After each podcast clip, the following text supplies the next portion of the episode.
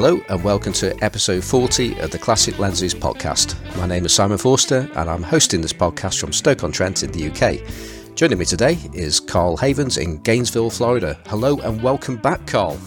Hey, Simon, thanks. I missed being on the show and listened to both the last two podcasts, and you guys, you guys did a great job.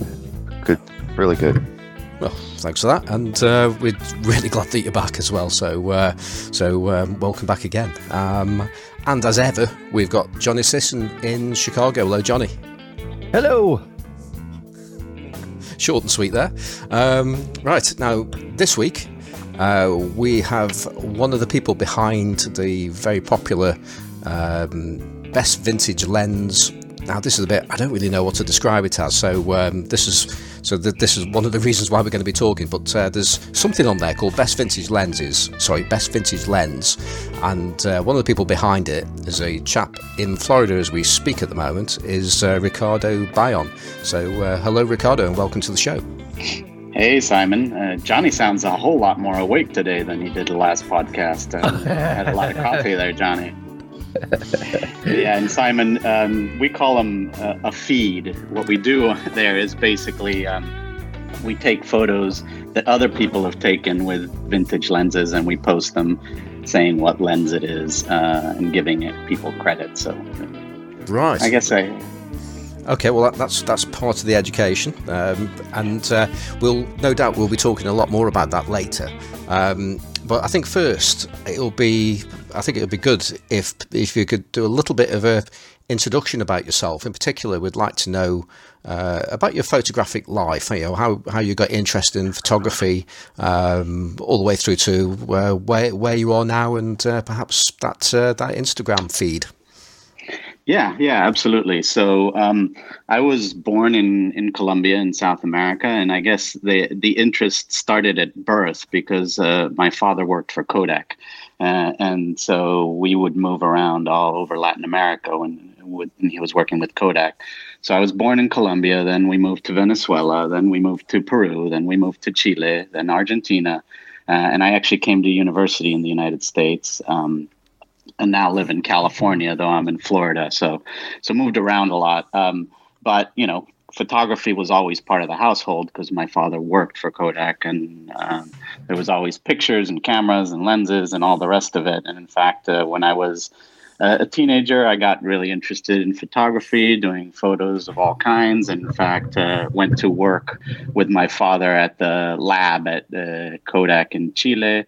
So there was always a connection to photography. Um, and then afterwards, I just kind of I kind of dropped it. I guess I was uh, I was too lazy for the the film and darkroom era. I never, you know, I I'd done darkroom darkroom work and processing and all that sort of thing, and um, but you know, never kept it up. And then when digital cameras started to really take hold, um, you know, I sort of picked it up, but never did all that much. And then finally, about I would say maybe six seven years ago um, my wife needed to get a camera to do some work um, for uh, a uh, basically a, a sort of uh, online uh, project that she had on cooking. So she was taking photos of food, and I started like researching cameras for her and got a Nikon camera. Um, and you know trying it out i kind of got hooked again. And and kind of what hooked me i think were were macro shots. And i i, I studied biology and so i have always loved uh, insects and flowers and that kind of stuff. And and the macro kind of just hooked me back in. So i bought a macro lens and was shooting macro. And um, you know discovered Instagram as a result and started posting the photos on Instagram. Made a couple of friends uh, on Instagram uh, that we were chatting all the time uh, about photography and macro and, uh, and photos of mushrooms and leaves and flowers and uh, insects. And um, one of the members of that group uh, was is a guy named Ian Chatham who lives over there in in London uh, his name is Sack of Soul on Instagram. Um, and um, he got interested in vintage lenses, and he bought. I think his first lens was a Helios, and then he bought a a Trioplan 50 um, and uh, he was just raving about it and saying, "Hey, you should get some of these lenses." And I was like, "Ah, no, I don't know." But he was taking these shots with really cool bokeh shots with uh, all these flowers and you know the standard bubbly bokeh of the Trioplan and all the all the rest of it. And I was like, mm, maybe I should give it a try. So he introduced me to his uh, Trioplan dealer, a guy named Daniel Elwanger, who's also on Instagram as vintage lens. Um, photo. And I bought a trio Trioplan off of him, and then I did some searching and bought a Helios, and and they both arrived, and I was, I was, you know, I loved the bokeh, but I was actually blown away at the kind of life of the shots. It was they felt like they had a lot more character, a lot more interest than the you know very precise shots with uh, modern lenses, and and I was just hooked um, from there. And you know, started buying way too many lenses on eBay uh, to the point that I think uh, I think my wife thinks I have a psychological problem at this point. I think it's fair to say. I, I think uh, all of us with partners have uh, can can relate to that. Certainly, my, my wife thinks there's something uh, particularly odd about me, and uh, the, the, amount. Of Although Simon's wife happens to be right, but that's a different story. So I'm, I'm just on your. I'm pretty sure my wife is right too. They're all right about us. That's the problem. yeah. I'm I'm just on your um, Instagram feed at, at, the moment, and uh, when when you say that you like bugs and uh, and things like that, you're, you're you're not kidding. I mean, it's it's absolutely packed with uh, macro uh, close-ups. I mean, there are um, a few wider shots. I mean, there's something I think is in is in Norway. Um, yeah, yeah, yeah. It looks it, it's uh, it's a gorgeous shot, but it, it, sort of jumps out at you for being. Uh, actually, there's two of them there. It's for, for, for being different, so you can see where your your your, passion uh, really lies with the uh, with with the macro stuff. Yeah, I'm kind of a one trick pony, Simon. You know, that's uh, that's all I do. But no, I, I I do like landscape shots, and I've done a few of them, but uh, it's really not something I do every day because you know I find it easy to do macro just because I can go out in my garden and find interesting bugs and take shots. Whereas you know if I'm going to do a landscape at the sunset or sunrise, I got to wake up early or stay up late or do all that kind of stuff, and you know I'm just too lazy for that. Who's got time? So what? So what's the what's the state of your collection at the moment then? Because I mean, you're doing a, a lot of macro shots. I mean, I, I, it it doesn't actually say what you're using in many cases. Oh, actually, no. There you go. I've just spotted one here with a, uh, a Pentacon Prakticar 1.8, uh, which is yep. a very. Uh, it, you know what? That's a lens that I've uh, I've had come and go uh, many, many, times. I've never used it, but yeah, it's a, it's a lens that sort of you, do see some really, really great uh, close-up and bokeh shots with with that lens. And for some reason, I just, I just, I look at it and I think I should really do that, and then I'll go, yeah. yeah, I mean, I've, I've kind of experimented a lot with uh, the cheaper lenses, so I haven't gone to like the like like a thread mount type lenses and stuff yet. Um, I may in the future, but um, I, I try to get the the sort of really cheap classic lenses out there, and the is one of them. Um, I love, I actually love the bokeh on the on that Pentacon because it's not you know the perfect circular bokeh that the Trioplan does. It's kind of got a little bit more character and a little bit more weirdness to it. But I actually find that um, well, I, I, have two copies of that lens. Um, uh, one of them um, is a, a PB mount, uh, uh, and the other one is a M42 uh, Zebra. And the M42 one, actually, I don't find is as as nice for non bokeh shots as the as the Praktica PB mount um, that I got with a Prakticar camera. Um, you know, pretty cheap. Um, but that one, I think, even even for non bokeh shots, so for taking kind of black and whites it, it, it does a really good job. I really like it. Um, it's kind of one of those lenses that for me does a little bit of everything because I th- I slap it onto a, a, a helicoid and uh, and then I can just convert it to do macro shots uh, or you know use it normally, and uh, I really like it. That's a that's a really good lens that um, I don't think we've ever talked about before. Even when we've talked about you know, what lenses should new members look at, and it seems like people always gravitate towards a Helios 44 and some other lenses, but that Pentacon lens is a good all-around lens. I, I was looking at my Flickr uh, album from that lens, and I've used it for landscapes. I've used it for street photography. I've used it for focus shots. Um, it's got a super close focus. My God, I've got a picture of a little crab on the beach where I must have been almost touching it, and um, the funny thing is, though, as much as I like it, I've had three of them, but I've sold them all each time. I don't have any right now, which isn't surprising because that's kind of how it goes with me. But it's a really good lens. Yeah, I, I agree. I think uh, it's an excellent lens as sort of an all arounder. Um, so you know, when I'm traveling, I don't want to like carry a ton of lenses. I tend to travel with that one uh, or the Helios, which I also like. And and you know, being a macro shooter, that close focus for me is pretty pretty important. Um, uh, and so I, I I love that lens, and I think it's a great starter lens for people. Well, it's, it's pretty much the. I mean, Helios is Helios lenses have, have been going up in, in price for uh, a while. I mean, there are still millions out there to be had, and there are bargains to be had. Um, but yeah, the the. I mean, there's you do see this this lens in, in several different forms. Um, you know, whether it be down as a Pentacon 51.8 or a, a Prakticar 51.8, um, and it's also the Meyer Optic as well, isn't it? Because that's ultimately where it started. So it's a Meyer. Is it Orist Oristor? Is it Meyer Optic? It's Oristor? Orist, it's Oreston, so it's Oreston. Meyer Optic Oreston, and I've never been able to figure out whether they're the same lens or there's actually something different. The the Oreston's a little bit more expensive. And then there's another Yeah. lens. There's another lens that's a little. So then the um oh I know the the 51.8 Pancolar seems the, the three of them seem really similar to one another Mhm. and just vary by price. Yeah, the Oreston is actually the same lens. So when uh, when Pentacon started, uh, they took basically took that lens, and the uh, the 1.8 is that uh, lens, uh, Yeah, the which, next iteration lens. which which ultimately makes that different from the the Pancolar Carl. It's uh, it, the, the similarities there, but I think opt- optically it's it's a it is a different lens.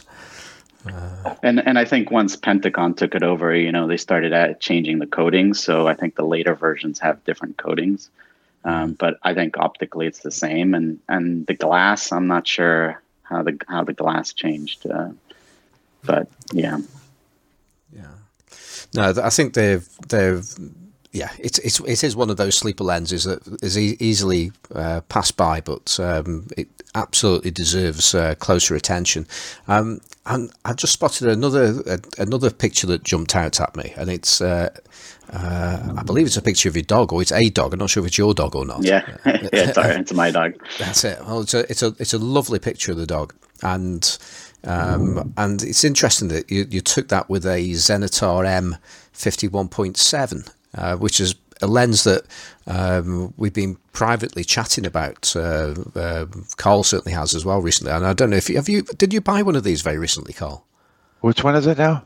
Uh, Zenitar uh, fifty one point seven. Yeah, it's stuck over at the post office because I lost the um, tracking slip, and so they can't find it. Yeah, I have one. It's it's the post office is keeping it for me. Yeah, I, I think that lens is is excellent. I mean, the sharpness on it is is phenomenal, and it actually has a decent bokeh. But um, uh, another thing that's interesting is that there is an ME version of that lens, which has a square aperture, um, and and so you get that that square bokeh uh, in the background, which is can be really really cool if used right. If not used right, it's kind of weird and funky, but um, I've seen some shots where it's used just to perfection, and and I call it plaid bokeh because when you get a bunch of colors in the background, it actually kind of looks like there's a plaid background. Um, it's kind of cool. The pet the Pentacon's um, interesting because if you look at the um, lenses that are on eBay, you'll notice that there's one that says a Pentacon Auto multi-coated, and then there's another one that says Pentacon Electric, Mhm. and um, I think they're the same lens. Because I've had Yeah, both think- of them. I think optically they are the same lens. Um, yeah. I think there might have been a slight difference in the in the way the aperture worked once mounted, but I don't I don't actually know what the difference is. I couldn't tell either. Well, the, the one electric, of them. I was going to say the, the electric has just got uh, I think it's three three contacts on the uh, the back of the mount, uh, which all mate to uh, one of the later um, Pentacon Praktica cameras, so I, I never actually used it, but I believe it gives some some extra thing with the aperture control. So, it, but it, it, optically there is zero difference. Yeah, but but definitely for for people listening and thinking about starter lenses, these are you know sixty five dollars with free shipping on eBay in, in perfect condition. Yeah, one thing that I found that was interesting about that is that uh, if you look for Praktica B mounts, if you find an adapter for Praktica B mount, uh, and then find lenses in that PB mount, um, they tend to be much much cheaper. Um, and there's some decent lenses there, including that Pentacon, some Zeiss lenses in in Praktica B. It's a good way to get cheaper lenses. Okay, you invest a tiny bit in the adapter um, and I shoot Fuji, but so there's there's adapters for it. Um, uh, but once you've invested that money in the adapter, you can actually get some bargain deals on the lenses. Well, it's not as if it's a, an expensive adapter either. I mean, I, I sell no. PB adapters, and they, I, I, don't charge any more for a PB adapter than I do for an M42. But it, it's it is a bit odd that you know people. In fact, there's a few mounts I think where, where there's a little bit resistance um, and I would say Konica is another one as well, the Konica AR mount. And people will see a lens, whether it be like a Vivitar or something, and it'll be on a PB mount or an AR mount, and it'll be correspondingly cheaper um, than than than the same lens on a whether it be a Nikon or Canon FD or, or, or whatever it is. And yeah, the cost of adapting onto PB is no different. So you know, it doesn't cost much, just so go for it and save some money. Yeah, I think people are resistant to having multiple adapters and multiple systems, and so they, you know, they get a kind of M42 adapter, and that's it. And, um, but but this is a way to get actually some really interesting deals on lenses. Finding those either the Konica or the PB mount, I think, is a cool way. You make you make a good point there about uh, re- resistance. Um, I, I I have real difficulty in understanding that. Seeing that, you know, I, I I want to use every type of uh, lens mount that there is. I, I, just find find something really interesting in that. But I guess that makes myself and uh, a lot of the people who are listening to this podcast a little bit unusual uh, because the the people that are casually uh, getting into uh, into all the lenses. I think you're absolutely right. I think if they if they've already got say a, a few Olympus lenses um, from from the old days or, or whatever, then they'll that they'll want to get the adapter for that, and they'll pretty much still they would stop looking at uh, other mounts because they've they've got what they want and uh, and they they just don't go any further than that. Yeah, yeah, and you know I don't know how much uh, the Praktica B uh, adapter was for me. I think it was like 30, 40 bucks, and and you know easily save 15, 20 bucks per lens uh, uh, on you know, buying the same lens on an M42 mount. So it adds up. Well, it does, and, and, and certainly when you get into the more expensive lenses, such as like the Flectagons, um, because the, the, the Flectagon on PB isn't called a Flectagon. Um, it's just a Praktica. Uh, it's actually down, most of them say Carl Zeiss on them, um, and they'll say Praktica, and they'll say 35 2.4. Um, so it doesn't use that word Flectagon. So people are searching for Flectagons, which is you know, is one of the most desirable lenses out there um, in this world that we inhabit. And uh, they'll type in Flectagon, and uh, and these Prakticas will go sailing by, um, and they, they just don't see them. That's not to say that they don't attract a decent amount of money, but certainly the interest and it it doesn't attract the same interest because it lacks that name. Yet it's exactly the same lens.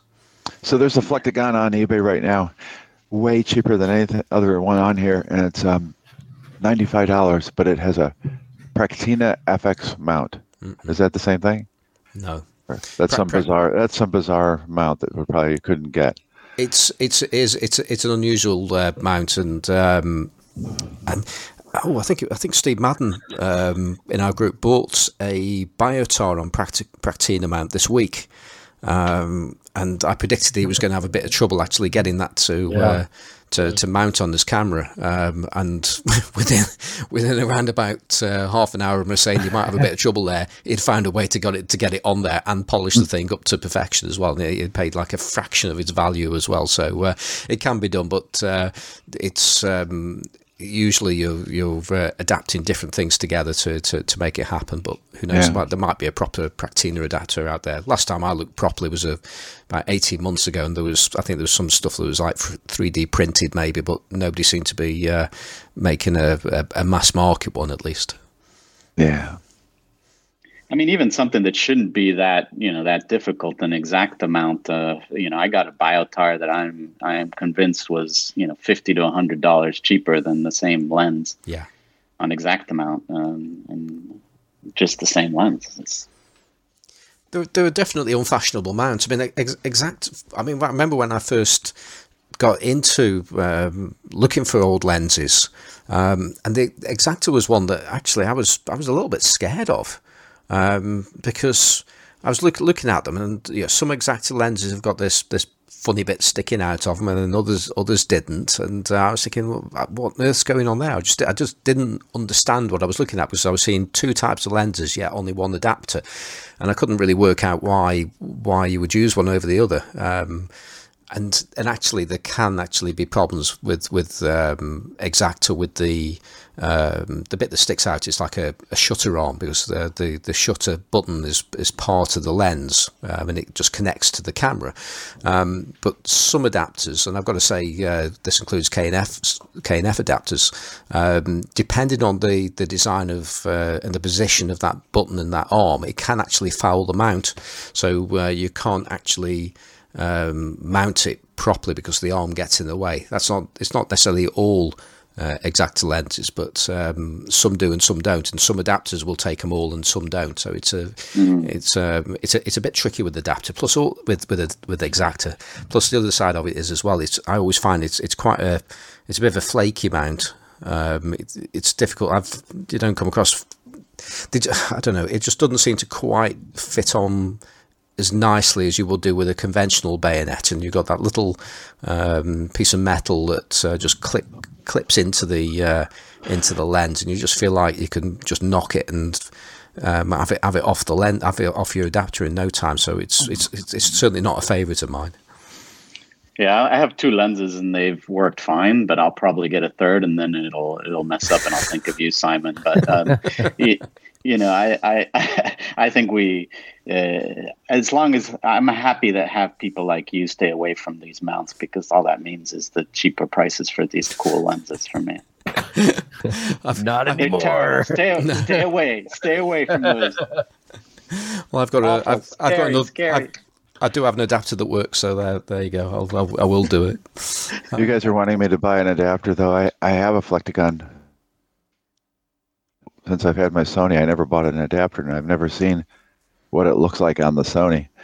Um, I've had this thing of buying an adapter for one lens that has a problem with it, and uh, even thinking about taking it apart and trying to trying to free up the blades, which would I probably would ruin it.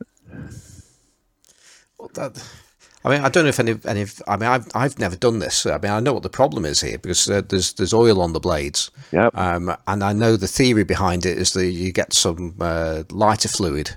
Um, is one method, and uh, if there's any proper camera repair people out there listening to this and starting to get horrified, I'm, I do apologise now. You know, I'm not ex- I'm not saying that I'm an expert on this, but I know that uh, um, this is a method uh, which is for uh, soaking those blades in uh, in lighter fluid. And I've actually one thing I've been told is don't use zip uh, Zippo uh, lighter fluid because it's got an extra element. There's, there's something in that. I don't know if it's a lubricant or something, but just buy cheap uh, lighter fluid, which has got I think it's called naphtha. Is it naphtha? Um, Yeah, naphtha. yeah, and uh, so you, somehow you're, you're soaking it in that, and uh, it dissolves the, uh, the, the the oil on there, and uh, in theory your your lens will work. But What are you talking about soaking it though? You're, you're talking about taking the, the, the lens Ex- apart exactly, and getting the yeah. optics out, right? Okay. Yeah, I and, mean, then, and then just taking a swab and doing it around the around the blades, and then they'll pop back out again. Some, some, something on those lines, or, or soak the whole lens in Dr Pepper. I think is a, is another way of doing it. just, just keep the keep the cigar a little bit apart from uh, while you're doing that. What about yeah, warming it up? There's another idea. Put it in the oven for a little while at 300, right? And the, yeah, after uh, you use the lighter fluid, definitely. Yeah. yeah, just put your oven on self clean and yeah, walk away. Exactly. Yep. I don't. I don't mind and that. And then you got to put it through the dishwasher once it, you're done. Once baking. the dishwasher. yeah. That's, that's, that's the only. I, that's the only right way to do it. that, that that mount looks funny, but I think it works fine, and I, I get a lot better than some of my old um, M42 or or LTM 39 lenses with with uh, stiff focusing rings, and you focus and the lens starts to unscrew off of the camera. I'd, I'd rather have yeah. something that is locked in with a pin. Yeah, no, that's true. But that Flectagon, I mean, is it? It is. It deserves its reputation. I have the 35 and an M42 mount, and it's a, a 35 2.4, and it is a stunning lens. Talk about another all-arounder. I mean, yeah. and the close focus of it, you can go basically from mac quasi macro shots to stunning landscapes with just uh-huh. one lens. I mean, I think that one is is one of those desert island lenses. If you have to take one. Um, it's up there. But it, but the the oil on the blades. I mean, I I have friends who've had that problem. I haven't on mine, um, but I I actually had. There's a guy uh, somewhere near you, Simon. A guy named that on on Instagram goes by Helios Jeff because he sells a ton of Helioses, and um, and he he is brilliant at fixing flectagons, Helioses, pentacons. He, he does a tremendous job at cleaning, lubricating, and, and basically adjusting lenses. We, we, were talking about this stuck blade thing yesterday, I think it was, and, um, in, a, in a chat because um, I think Simon and I both have a Flectagon with stuck blades, and I have a Canon um, FL 51.4 with blades stuck wide open. And I was saying that um, I'm real paranoid now about that, so I I take my lenses out every month and I open and close the apertures, and I don't keep them in my cabinet closed all the way down. I or open them all the way up. I keep them at about f four or whatever, and um, and I, I wonder how I wonder, I wonder if that's a stupid thing or whether other people do that, keep their lenses stored open or closed. Well, that's that's a, uh, yeah. I mean, we were. It's almost an ongoing discussion at the moment, and um, uh, it, it, started with me, you know, re- reporting this problem I've got with my because my my Flectagon is a uh, a PB mount one, so it doesn't say Flectagon on it, and uh-huh. I've, I've I use it reasonably regularly, and I've I've always been in, under the I've had always had the opinion um, or the impression that if you use your lenses, especially the German lenses, if you um, and not the preset ones, um, if you if you use those those lenses, then they carry on working. It's it's just when you don't use them for a period of time, and then they basically seize up. Yeah. Um, but that isn't the case uh, with with my lens because you know okay I've not, I've not used it for a month or so, but you know it's I probably did use it less than two months ago, and I would have used it before then and before then and before then. And I do use it at different apertures as well. It doesn't just it doesn't doesn't just sit uh, wide open. So, so that that thought that if you use it, it's not going to stick. I don't. I, I no longer believe that. If it's going to stick, it's because something's degrading in the in the uh, in the lens, and it's going to happen at some point until you get it cleaned, and then it'll it, it, it will be fine. But this this business about uh, keeping the aperture blades closed or halfway closed. Um, based off what I've just said there, I, am now of the opinion that that's for me, it, it, sounds like an old wives' tale because just like my lens has has stopped working and it's been a used lens. So yes, it was in the open position, but would it have made any difference if it was actually closed? Would that because it's it's not the position of the blades that have caused the problem. It's the fact that oil has got onto those blades and and made them slow. So surely that process was going to happen inside the camera, whether the blades were half open, closed, or or fully shut. You know, so it doesn't. It, yeah. For me, it doesn't really make any sense. Uh, a lot of it's environmental too. I mean, I, I I see a lot of lenses like this come through the shop, and these are very frequently frozen wide open, and the aperture you can turn the ring all you want, nothing's going to happen. because it's basically the it is the old lubricants and then the spring attached to the aperture ring. You can turn it all you want, but it doesn't have enough pull to pull the blades back. Oh, you know, close them back down. So it definitely does have. But I mean, I, again, I, I think it has a lot to do if they were stored in a dry environment, humid environment. You know, I, there's a lot that can cause that to happen over time. And the same lens stored, you know, probably well somewhere versus stored not so well somewhere else, may that might make enough of a difference. You know. Yeah. There, there's a business, humidors for lenses. I can see. Yeah, there you now. go. Well, yeah, and Yeah. and and Yeah, they, right. they do exist. You know, I know. I mean, we know uh, her son has one of those, right? He's got like a um, a really nice dry box that he uses for his best lenses to keep them from just turning to crap. Um, and and they they that's a legit thing, you know. So it's um, and, and I mean, some of them are Who humidors. knew? Yeah, no, really, they are. And, and I mean, some of them are humidors made for, you know, humidors, but there are ones specifically made for that are at least marketed by places that sell lenses. So, yeah, I mean, it's a, it's a definitely a thing, and lens storage environment plays a big factor in how things work over time with classic lenses for sure. I, I think the problem was just that those uh, those Russians and East Germans were using Russian tank oil to lubricate their lenses. Well, and if they didn't rub it down with the bacon grease, then all bets are off, as we learned from Vlad when Vlad was on. He told us all about that. So, yeah. yeah.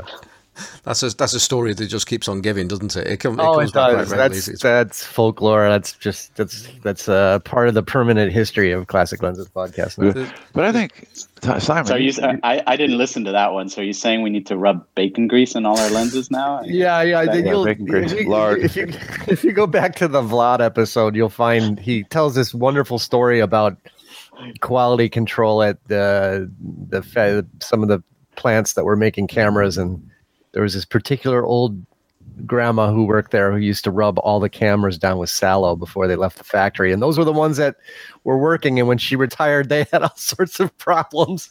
So it's a fantastic story. Everybody needs to hear it. Yeah.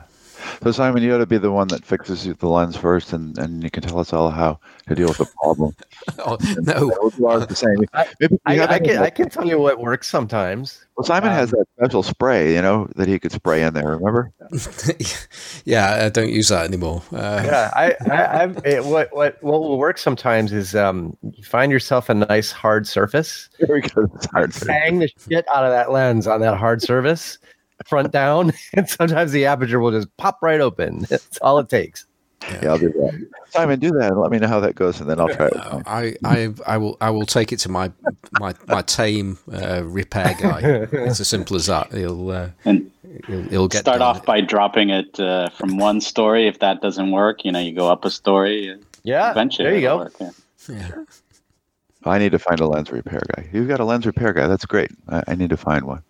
Yeah, every, every everybody needs one. Um, I'm I'm very lucky. He doesn't. He's not not too far away. And uh, and the be- best part about it actually, when I'll, I'll I'll walk through the door and he sort of gives me the look of you know what have you brought now, and um, because and then I'll, I'll I'll I'll show him this this weird and wonderful thing, whether it be a camera or a, or an obscure lens or, or, or something like that, and uh, and and he just go just dive straight into it, and I've, and there was a actually there was a uh, a Mamiya um, uh, camera, a compact camera, particularly a very interesting one, but I won't talk about it now. But um, but the point is though, he, he just took the top plate off because there was a problem with the winder, and and the, the, there's like this coiled uh, spring um, that just just exploded as soon as he as, as soon as he took the top off. And Yeah. uh, I was there thinking, "Oh dear, it's trash," you know. And uh, that's uh, so so so so much of that one. And uh, he like looked at me and goes, "Don't worry." this is this is normal, know, and he and he just he just patiently wound it all back together again. And it was just just a, a wonder to see this this this car crash of a camera just just completely come back together again in, in, in front of my eyes. So, uh, but the the point being is he spends almost all of his time replacing bits of plastic from uh, from uh, you know, modern modern lenses, uh, which um, yeah he, he, hates the things, but uh, at the end of the day, it's it's his business, and uh, and that's that's that's what you're going to do. But it, it's it's just it just seems to be soul destroying at times, and then I'll I'll come along with something odd and unusual, and it sort of uh, his, you know, his, his eyes light up a little bit and um, you know, he just just likes to delve delve in there and just try and do a bit of problem solving on something he's not worked on before. So uh, yeah, it's all good fun. Everybody needs somebody like him. I bet you there are lenses though that scare the crap out of those people sometimes. You know, I know I was talking to Jeff. Uh, that is, uh, I forget which lens it was, but he says I'll never service another one of those again. It took me, you know, five days to get those aperture blades to line up properly, putting it back together. That's on my no go list. I'm sure there's a bunch of those lenses. You've, you've, you're absolutely right. I mean, there, there have been, there have been, I can't remember any specifics, but I've, uh, I pulled, I've pulled the lens out of the bag and it goes, no. I haven't told you what's wrong with it. No, put it back. so I'm, I'm going to tell you a, a, thing that's almost heresy about Flectagon lenses. All right, and you guys will all say I'm full of shit, but this is true. So I, I've I've had I've had a 2.4 and a I like the 2.8 better.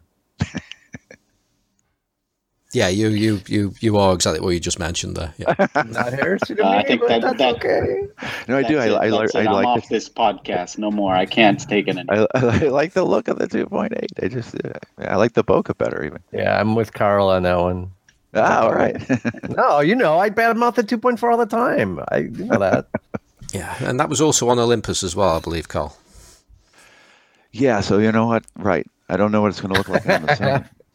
Can you send me an adapter? Wasn't on a real camera. Can, I just, can you send me one just like a loaner adapter? And if I, I just, don't like it, I'll send it back to you and you pay the postage. I just actually, um, well, what you want to do is just get hold of Ben Kuto, the, the Kuto camera company. Yes, I will. Uh, I will. Um, I will do that. I shoot it open. I, I don't know why I'm bitching about it. The only time I've ever, I've always shot it wide open, but um, I'll get one from Ben. Yeah. I was going to say something about that that Flectagon demo. It's uh, yeah, oh, yeah, Ben that was, Kudo. Was, Put in actually, a plug just, for Ben. That's yeah, no, I, I, just I just realised what it was, and um, when I just just for those uh, people who I've just alienated um, t- partially uh, by saying you shot it on Olympus, I wasn't actually having a go at, at Olympus. It's a case of uh, many lenses uh, just behave differently from one camera system to another, and and some work particularly well on one and don't work as amazing on the, on another. Although I've got to say, um, some of my best shots uh, with the Flectagon have been taken with an Olympus uh, Micro Four Thirds. I actually, it's one of the few wideish uh, lenses that I, I really really like on on the Olympus. It was, okay, it's giving you a, a 70 mil um, angle equivalence, um, but it's that that close focus and relatively fast aperture, um, you can get nice and close to things, and it's you know, it, effectively amplifies that macro effect as well with the uh, with the the two times crop as well. So yeah, I like I do actually like it on the micro four thirds, but um, you do have to try it on on full frame because you've you've got it and it's it's it's, it's worth trying definitely. I will. I mean, well, sure. Do you remember the um, cheap Domiplan lens that I still have? I, I, I took shots that looked like a trioplan on the Olympus, and um, they were just amazing. The the perfect circle bokeh bubbles, and um, on the I can't do it on the on the Sony. It's, it's just a, it looks like shit. It's, it's, I wish I had kept one of my Olympus camera bodies. Um, as a as just uh, to have that to have that uh, small sensor for just, just, for that lens, just just for a Domiplan, yeah. just, just to go out after the rain when there's some sun and there's water drops on things and just make some of those shots, right? Well, that's a that's a lens with a, a generally pretty poor reputation, isn't it? Um, yeah, it's a really sharp lens, and it has nice bokeh on a micro four thirds. But uh, generally speaking, though, that's also when you you stick it on the, an extension or a helicoid as well, isn't it? So it has to have a helicoid. Yeah, it has you, to have a helicoid. Yeah, yeah to, to get that effect, you've you've got to get very very close to uh, your, mm-hmm. your subject that's in focus, and then uh, and and, and have big water drops in the background, and have light shining on the water drops, and all those things. Yeah. Well, actually, that. But when you put it on a helicoid, don't your bubbles get much bigger? You don't have like a lot of smaller bubbles. Oh, I was able to make shots with big ones and small ones and medium-sized ones, and or or but just on, all on a helicoid. Uh huh. And and um and then I was able to do shots where they were just a group of big ones. Oh yeah, I'll have to look back you, through my. it, it's funny because I think a lot of people come to our Instagram feed um, for the bubble bokeh, and at least that's where they start. Um, and they're after the Trioplan and all that stuff. Um, and so the bubble bokeh lenses are like the ones we get a ton of questions about, and one of the the ones that are mostly used um, on our feed. And uh, there's one that that I think is, and this is heresy, is probably better for bubble bokeh than than some of the Trioplans, and that is the the Fujinon 55 2.2, which oh, yeah. I, I think it's a hell of a lens. Yeah, that's a cool lens. Yeah, I got that one too. Yeah, it's a weird lens. It's essentially a, a Tessar with an extra element. so, which you know, you stop a Tessar down at two eight and it bubbles like crazy, and then you add another element to it and make it faster. It just goes completely nuts. So, so yeah, it's interesting lens. Well, I think that's a that's a, a, a good um, uh, segue into into talking about your your Instagram feed. In fact, you, you, mentioned there, but I was I was going to bring it on as soon as uh, we started talking about uh, the bubble bokeh and things. But that's that's certainly something that uh, gets a lot of prominence uh, on your on your feed. And it's interesting what you just said there that um, it's it appears to be the kind of photography that, that that gets the most engagement as well. So perhaps perhaps you want to tell us a little bit more about uh, Best Vintage Lens and how that came about and well, um, and anything else about it, really. Yeah. So um, how that came about was uh, again, I had this group of friends. We have this group of friends that I met through Instagram through the macro photography, and we kind of call ourselves the Hive because we were taking photos of bees at the time. Um, and you know, just uh, chatting with them, and it was one of one of that group, uh, this guy that goes by at Sack of Soul, Ian Chatham in London, who started taking these bubble shots with with a Trioplan, um, and you know, we got excited about it and started looking to do the same. Um, I bought a Trioplan. A friend of ours who's also in the group named Melissa who goes by at Petit Canard, and we'll I'll give you all these all these things so that you can put them on the notes. But um, uh, she also bought some lenses, and we started looking at bubble bokeh, and you know just got enamored with the look of vintage lenses. Probably in Ian's case, particularly started with the bubble bokeh. For me, it was both the bubble bokeh and then just the character of the lenses. Like when I when I started taking shots of family or the family dog or whatever uh, with these lenses, I just found their character just so much more rich than than the other lenses. Um, and we got excited and we started buying, and we didn't see much on Instagram that was catering to that. You know, there were a few sites, um, one called Old Lens, and there was a lot of sites for just bokeh, but not you know dedicated to lenses. So um, the the three of us, Melissa and Ian and I, uh, joined together with Daniel, who had sold the Trioplan, to basically um, put together this feed. Um, and we started this feed by collecting uh, photos that other people had taken, and we said, "Hey, tag." your photos to this hashtag best vintage lens and every you know every every day we'll select a couple of photos to feature and it started growing actually like crazy until Instagram sort of changed the algorithm on us uh, kind of halfway in the mm-hmm. first year. Um, and and then growth sort of slowed, but you know we're still at almost three thousand people on there uh, right now. Um, oh, over time, Ian and Daniel kind of left uh, the the feed, and we got three great new moderators for it. Um, a guy named Mark. Uh, he's at Mark W. Um, Melissa stayed on. We got a woman named Eve who's at the Ninja, and she's out in in, in Latvia. Um, and then we have Jason Sandagun, who was in New York, um, and uh, so we now have a, a, group of some great moderators on there, um, and every day we select three photos that are um, on that hashtag best vintage lens, and we feature them and we say what lens it is, um, and then every week, you know, the photo that gets the most likes of the week uh, gets our photo of the week. Um, and so that's that's kind of how how we do things, and and it's been fun to watch. Uh, how it's grown. It's been fun to watch, you know, what are the most tagged lenses on there because we created a series of hashtags for each lens that we feature. Um, and so you can like click on the hashtag and you can see all the photos with that lens.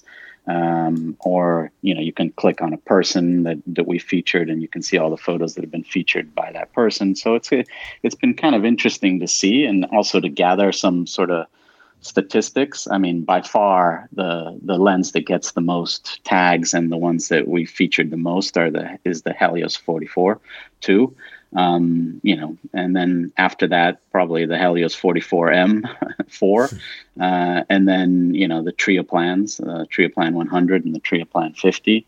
Um, you know, we've been trying to do more than just the bokeh shots recently, you know, because vintage lenses can do so much more than just bokeh, as you guys well know. And I know Carl and Johnny love their bokeh, but, you know, uh, Carl.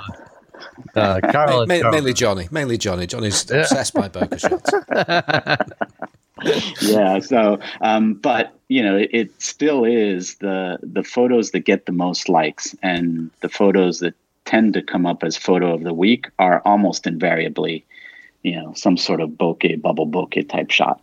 Um, uh, and you know, it's partly probably the way we started and the audience we have. Um, and it's just kind of what attracts people to to these lenses, or at least to our feed.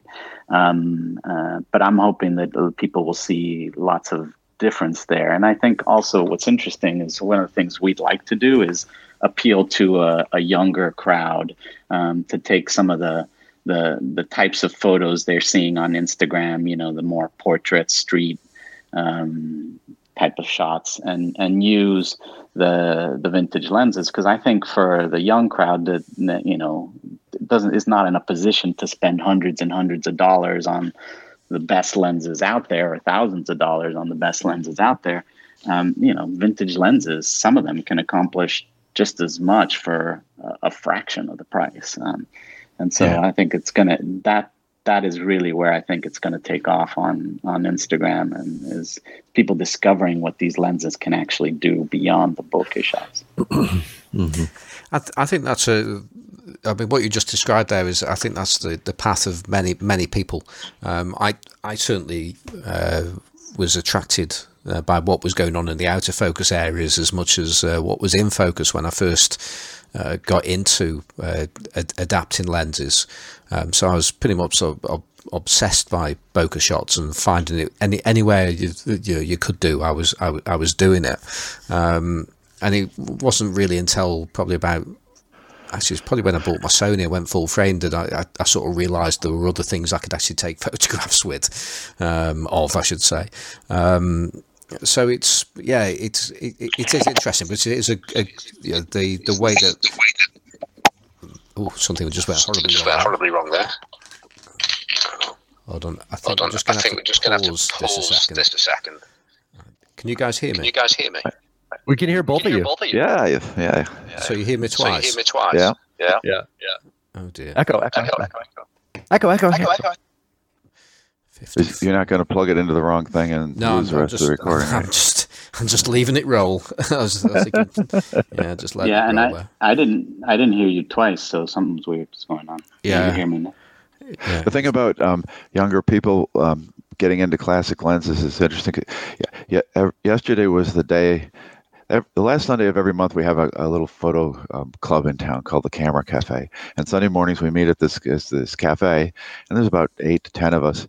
And um, a, a, student here at the university emailed me and said um, he was he was new to the area and he was interested in photography and he had seen my photos and you know did I know anyone that um, you know got together and I told him about our groups. He came yesterday and he had an alpha an alpha seven three. I thought that was cool, and the lens that he had on it was a was a um, uh, Nikkor AI 50 f2, which is a fantastic old classic lens. And I thought this guy's good. He's going to fit in perfectly. and and then we got talking about how he had that on there because he liked classic lenses, but also because none of the Sony lenses were any good. And so, and and they were all too expensive. And Iman won't like that because I I have to say there is one. The 55 um, Sonnar is a really good lens. There, I mean, there, there were there were lots of good lenses on Sony. There were also some quite quite mediocre ones on there, but uh, the zooms are the ones that I've tried that I've not liked. Yeah, but again, it's it's horses for courses. I mean, if, I mean, generally speaking, the people that are interested in uh, classic lenses are people that want to shoot their lenses wide open or pretty close to being wide open. Yeah. Um, because ultimately, when you when you stop a, an old lens down to f8 or something, then really there's not a huge difference between that and a, and a modern lens. So um, it's almost like what's the point? Um, but the thing is, with most zoom lenses, uh, they're they're relatively slow compared to uh, an old prime. So the things that you're looking for in a shot um, you're just not going to get that out of a modern zoom. Um, generally speaking, I mean, there, there's certainly a place for modern zooms if you're if you're doing wildlife or something like that. Then uh, it's a, it's a hell of a sight easier using a good long uh, autofocus zoom lens than it is using a, a three or four hundred mil prime. Right. is Johnny back on? Hello. Yeah. So Simon just said that most people who use um, classic lenses use them to shoot them wide open. I didn't know if you were on or not, but I was going to say that um, when I do street photography, I, I, don't walk around with my lens wide open, and um, and when I have and when I have my lenses on my old Leica um, rangefinder or Canon, I'm shooting at f8 or 11 usually. I, bet, I think it's a it's a fairly good assumption if we're talking about people using them on digital though because i mean i i would say most people well i i don't do that at, either. No i know but if you look at what happens in our group that's a big part of it and i mean i when i i would say 80% of the time if somebody comes into the shop and they're looking for a classic lens and they have a digital camera they want to see what it does wide open you know? So if you're using a digital i think it's kind of the starting point for most people is they want to shoot it wide open well, you yeah, just I, I agree. Because you can, because you can. You can't really do that on. You can't do that on film, but you can on a digital much more easily. So yeah, and I think on our on our site, it's definitely yeah. the case that people are looking for uh, wide open yeah. lenses that, yep. that are relatively inexpensive. I don't know. I, I have this thing that um, Simon actually is the one who got me onto this because he was doing it all the time, and that is being able to shoot images that have 3D pop. And I know we've talked about this term and people don't like it, but um, images that look like they're just popping out at you.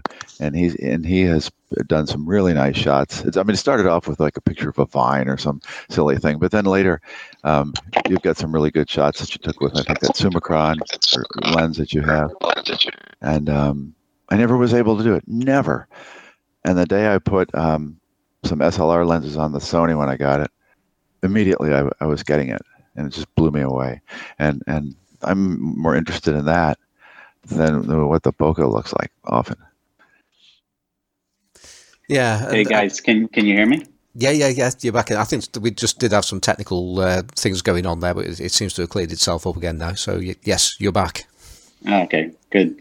Um, yeah, no, I think on on our Instagram site, one of the things that we do see is a lot of people looking for fast lenses on the cheap um, uh, for them to shoot wide open, and and that's definitely what first attracts them to to to lenses. I think some of them realize that they can do a whole lot more with them and that they have a, a quality. And I, would be interested in you guys who what you guys think since you've been at it for a lot longer than I have. I think. Um, this whole question of what is that quality that the old classic lenses brings that the new ones don't. I mean, in my mind, it has a, something to do with uh, once you have something that is just so sharp and so perfect and so crisp that it's almost, um, I don't know, mechanical, uh, less mm-hmm. human in a way.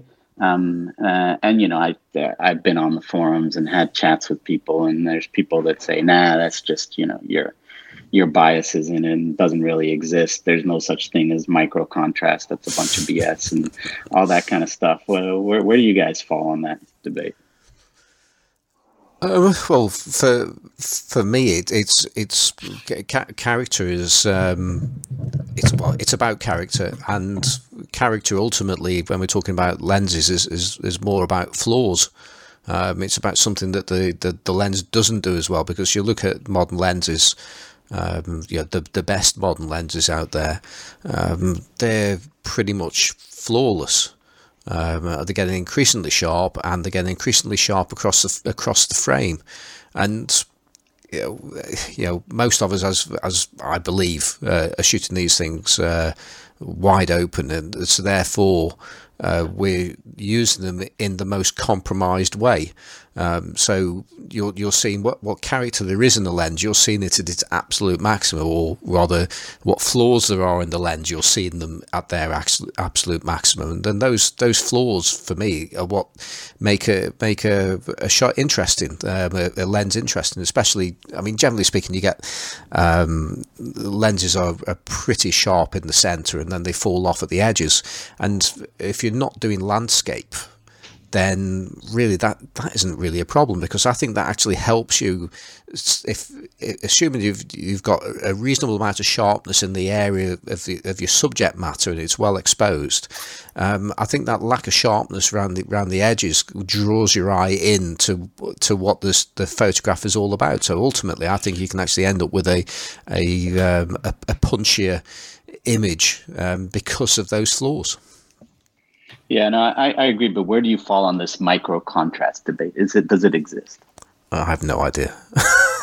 I've I've got lenses that have uh, this they they are allegedly very high in micro contrast, and they are lenses that, funnily enough, they are the lenses that I can most easily uh, get that 3D pop, and and the two lenses in particular that I would probably go to to try and achieve that will be my Carl Zeiss planar on Contax Yashica mount 51.4, um, probably shooting somewhere between f2 and 2.8. Uh, alternatively, uh, my Zeiss um, 85mm 2.8 Sonnar. Um, both of those lenses are lenses that are known for micro contrast and they absolutely pop. But what this micro contrast actually is or not, I really have no idea. So I will post, uh, we've posted this before, but I will post um, uh, an article uh, published by Zeiss um, about micro contrast that kind of a, I mean, I think that I think part of the issue is that different people define it in different ways, but um, Zeiss will certainly tell you that it's a real thing and their lenses have it. So I will I will post this, and people can sort of uh, see what they think um, if they if they buy it. I mean, part of it is certainly marketing and propaganda, but I I I believe it is a real thing. Um, and I, there are lenses I certainly have that I, I would say exhibit what I would call micro contrast um, to a to a good degree. Um, so it it I, it's it's subjective, but I think if you if you take a look at this article and what how Zeiss describes it, and and I think it can even be said that Zeiss lenses are probably the um, the lenses that uh, could could claim to be the originators of so-called micro contrast. Uh, that that you know, you I guess kind of look and see for yourself. But I mean, I I believe it's kind of a I believe it's a legit thing, um, and I, yeah, you know, I, but it's very subjective, um, and and I think it's it's more than just uh, shooting wide open and having you know the lens separated from the background. There's a because usually i think when it's most apparent it's not with lenses that are wide open. They're yeah. more like f4. So I, I think it's legit thing, and I, I I think it depends greatly on the lens and how you define it. So well, just going back to a couple of weeks ago when we had Cheyenne on the show, um, he. Uh, made a point there about the design of Zeiss lenses and yeah. Leica lenses, and he was saying how uh, Leica ultimately went for sharpness, where Zeiss went for contrast. Yeah, and I think uh, and that made him a Zeiss person rather than a uh, Leica yeah. person. I think that's mm-hmm. I think that's very true, and I I think like a lens where I see it uh, the most is I have a, a um, Rolleiflex 2.8f with a 80 millimeter uh you know 2.8 planar and and to me that if i want to see 3d carl calls it 3d pop or micro contrast that that will definitely deliver it. And part of that is the format, the larger format. You know, you get a bigger piece of film, you see it much more apparently than you do on a smaller. Um, but uh, yeah, I mean, I you know, I think there are, I think, I think Cheyenne that was a really great way that he described the difference between, you know, Zeiss lenses and and Leica lenses. And I and I I think the other thing to keep in mind is that we're talking about as we talk about um, those lenses back in the day, they were very simple designs. I mean, you're talking about, you know, five, six, seven, eight elements tops in these very small rangefinder lenses. and uh, I I think it's the different. I think it's a different animal as you get into modern lenses that have 16, 18, 20 elements Mm. that try to go about creating that you know micro contrast in a very different way. Yeah, no, I think it's true that it gets rid. They've tried to get rid of those aberrations and the spherical stuff, and and Yeah. by adding lenses, and then you get in, increased glass air uh, Yeah. layer, and so I think that that definitely makes a difference. Um, Mm-hmm. And you know, clearly, Zeiss are the ones that everybody talks about having micro contrast. But I, I actually found it interestingly enough in in the one that that that I use that I feel it the most. Uh, but I don't have that many Zeiss lenses. But the one I feel the most is the Jupiter 11, the old Jupiter 11, Mhm. the the rangefinder 135 4. Um, Yeah. uh, that was I think right after the war, like the 1950s. Uh, Mhm. and and and people say that that's because they basically got as part of reparations from the war the Zeiss glass that was in the factories, uh, and, and that they basically used the Zeiss glass uh, to make some of those lenses in the early Yeah. days. I don't Well, know how true that is. No, that's uh, that's that's legit. I mean, the early the early stuff is Zeiss glass.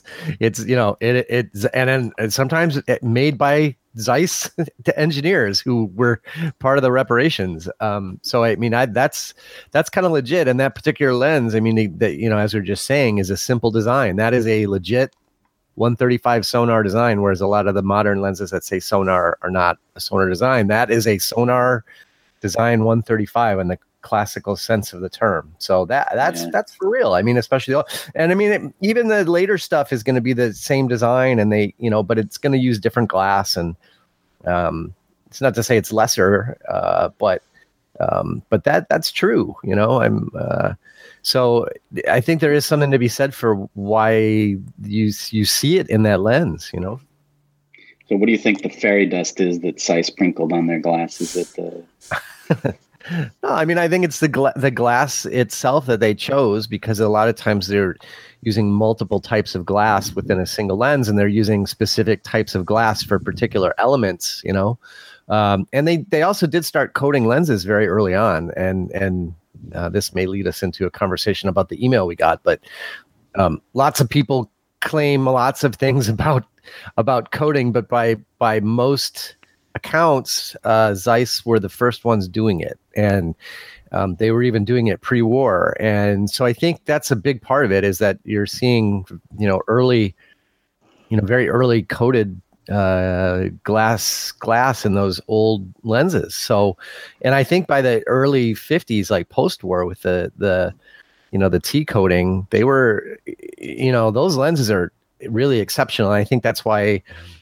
um, I, I talked about on our last episode, sexy lenses and all that. I, that's to me why the early uh, silver um, uh, Zeiss Jena lenses from the early 50s to me are just so exceptional. I mean, the coatings are exceptional. That uh, everything is really great about them, and and I, you know, I, I think they're fantastic lenses, and that's part of it. I mean, they're they're they're coated at a time when a lot of stuff wasn't even coated yet. So, and are cool they? Some people say they're using different elements in the glass as well, right? Some, Yeah, well, yeah, they use it. You know, if you look at the old optical designs, they actually, and this isn't just a Zeiss thing. I mean, this is everybody. If you look at, you know, uh, really old Russian designs, they use different types of glass for different elements based on the refractive capabilities of that glass, and that's part of what you know makes the lenses work the way they work. Is you know a particular element is going to be made of a particular type of glass and this is get you know gets us into you know the radioactive lenses and why they were made that way and it's because the glass had particularly particular refractive qualities. So you know all great lenses are like that. They're they're it's not just it's not like you're just using you know uh, one type of glass for the whole thing. It's it's literally different uh, chemical compositions of glass for different lens elements Yeah, It's interesting. asking, does does anybody know the recipe? Like, is this like code? Uh, no, I mean, only a few people. Yeah, no, Uh, that that's that's that's part of it. That's why it's such a big deal that those early lenses that are have you know Soviet markers on them are actually made from Zeiss glass that you know it was it was a trade secret, and I think Vlad even touched about on this when we talked about glass and about the amount of time that they would stir the glass and at what temperature. I mean, that all goes into it, and that is definitely a trade secret. And and you know, um, that stuff was a, a really big deal in terms of kind of intellectual property and proprietariness of why early Zeiss lenses look so good. And I mean, it's got to be said. I you know, a lot of people, a lot of the very old um, Zeiss and Leica lenses, I mean, th- th- they're not all the same. And I, I, think the Zeiss lenses from the mid to late 30s are far better than a lot of the Leica lenses from the same era. Um, so it, it, it definitely was a major point of uh, what set them apart and and why they have such a a, a great reputation. It it, be, it comes down to that the chemistry of how they did things. So you know, I guess um, we have to. Sorry, go ahead, Carl. No, I was just saying that the, the Jupiter 11, we've probably mentioned it. I don't know how many times on the podcast it keeps popping up. 32. I think because, because it's such it's such a good it's a good it's a good lens. No, I've I've probably had, including um, duplicates that I've that I've bought. You know, 20 different 135 lenses, and that one stands out as the best. And and but I don't I don't recommend people to buy it because I've only ever had one of them, and and I, I don't know whether I got lucky and I got a really good one. So mine's an old LTM 39 mount one. It's absolutely perfect, um, but it's kind of fiddly too, and that the um, aperture ring turns much easier than the focus ring. And so sometimes when I focus, I change the aperture by mistake without noticing. And um, so I don't recommend it to people, but wow, does it great take great pictures. And, and you know what? It, what is surprising to me about that lens was when I put it on a helicoid and use it for macro shots, it takes some of the most phenomenal macro yeah, shots sure. I've ever. I've never seen. thought about that. Okay, so yeah. I right. Hmm. Well, well, that's one of the things though. You, the LTM thirty nine, you, you've you've got, to, you've, you've got to put uh, extensions onto that to even get a reasonable focus, close focus, let alone uh, macro shots with it, though, isn't it? But I think it's got like about right. a, is it a two meter f- close right. focus yeah. or possibly? Oh, and, I, and, I, am wrong. I have a Contax Kiev uh, bayonet mount on mine. Yeah. yeah, mine is mine is a 39 L39 rangefinder, and it, it yep, is awesome here. lens. Yep, I, got, I have the same one. Yeah. Just, just as a, we, we've mentioned it um, many times now um, about uh, the episode with Vlad.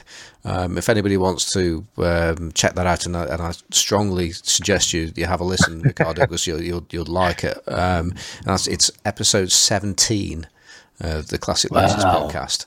So, Going way uh, back. Yeah, that long ago. In fact, actually, when, yeah. when was that? That was back in May.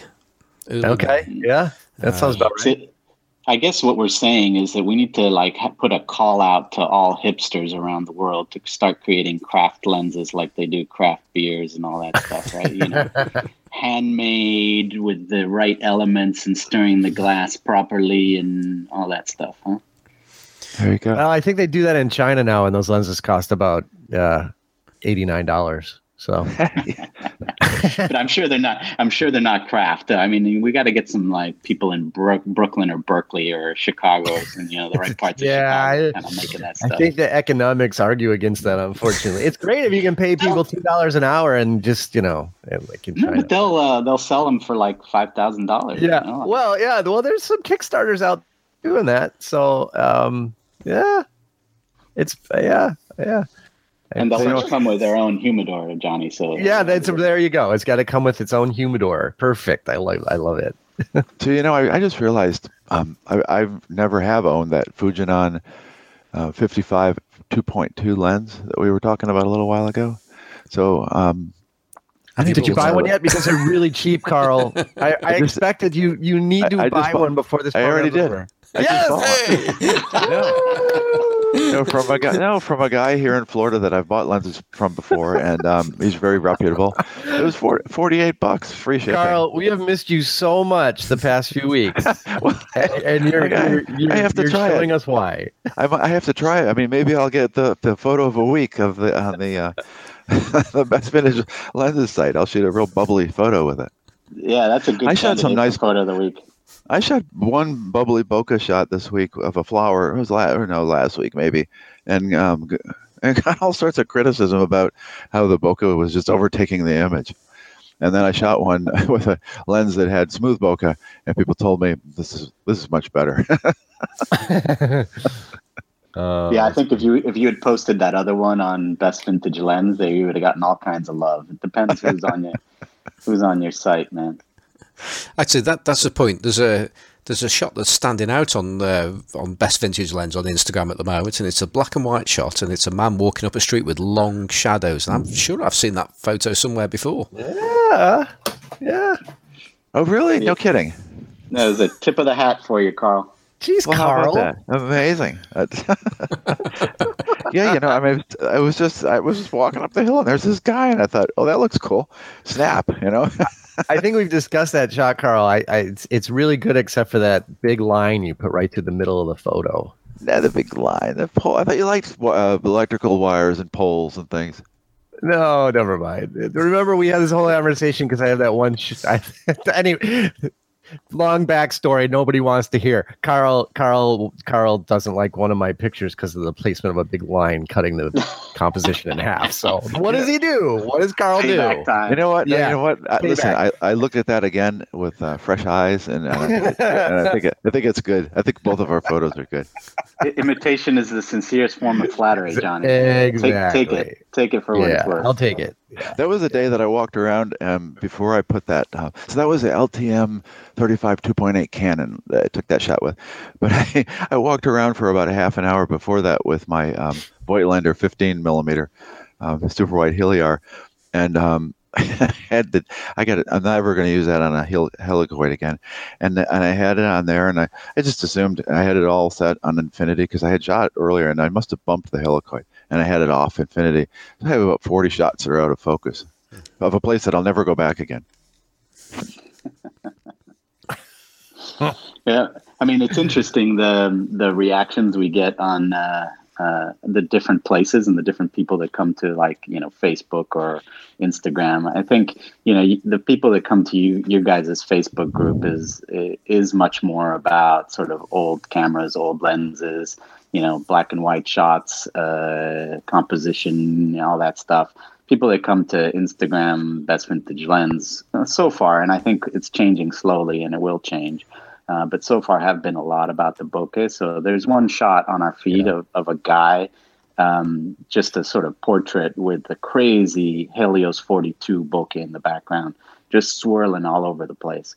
Um, and it is one of the most like shots on Best Vintage Lens. And I and I started sort of cross posting onto you, the fa- the Facebook uh, group that you guys have.